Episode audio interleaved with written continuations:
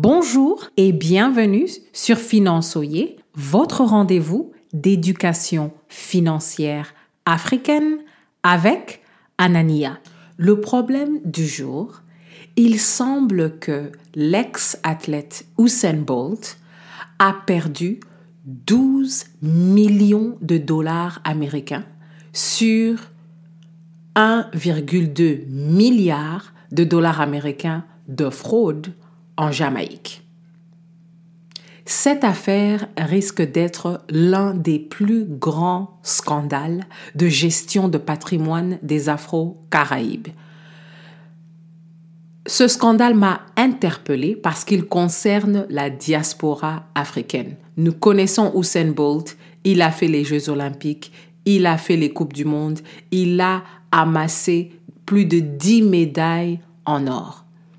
Et ça m'a fait mal au cœur, cette affaire.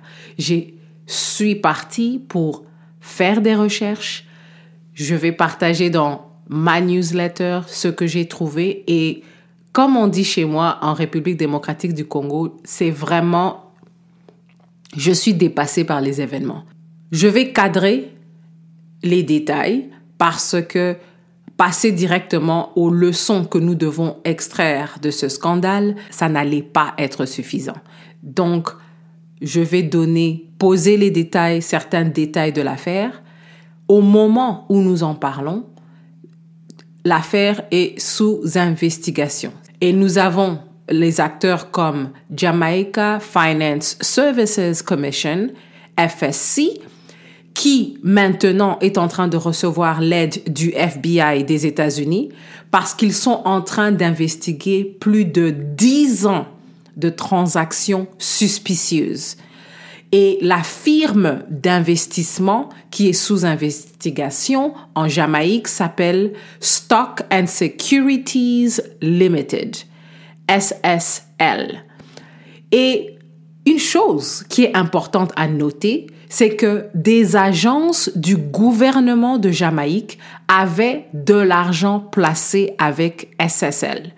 Pour moi, c'était juste unbelievable. Je me suis dit, que faisaient les gestionnaires des finances du gouvernement de Jamaïque? Ils n'ont pas vérifié leur rapport, ils n'ont pas vérifié leur compte. Plus de dix ans.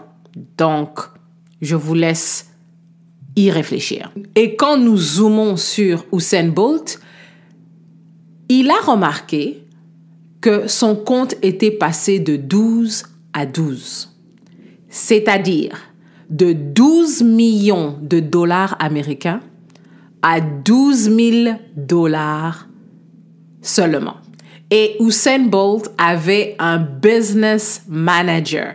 Donc, quand j'ai lu ça, je me suis dit, c'est pas possible. Je travaille dans la gestion des finances depuis 10 ans et si c'est mon patron qui remarque que les millions ont disparu, vos compétences professionnelles vont être doutées profondément. Et je travaille dans un secteur où nous avons des milliards et des milliards de dollars de ramifications. Donc, pas moyen de laisser passer plus de 10 ans de transactions suspicieuses. Un autre élément, le Premier ministre de la Jamaïque a annoncé que le gouvernement n'offrira aucun bail-out pour les 1,2 milliard de dollars portés disparus. En d'autres termes, la firme d'investissement Stock and Securities Limited, SSL, est supposée se débrouiller avec tous les clients qui ont des comptes qui ont été vidés. Et le ministre des Finances, bien entendu, est sous pression et il a dit aux Jamaïcains et à tous ceux qui ont de l'argent placé avec SSL, il n'y a pas besoin de paniquer. Well, je vous conseille de ne pas écouter le ministre des Finances.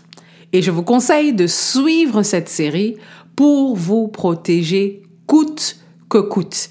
Et si vous pensez que cette histoire est loin de vous, parce que vous êtes diaspora africaine en France, aux États-Unis, au Canada, partout ailleurs sauf en Jamaïque, je vous dis que cette affaire vous concerne. La question du jour est, que pensez-vous de ce scandale d'Usain Bolt?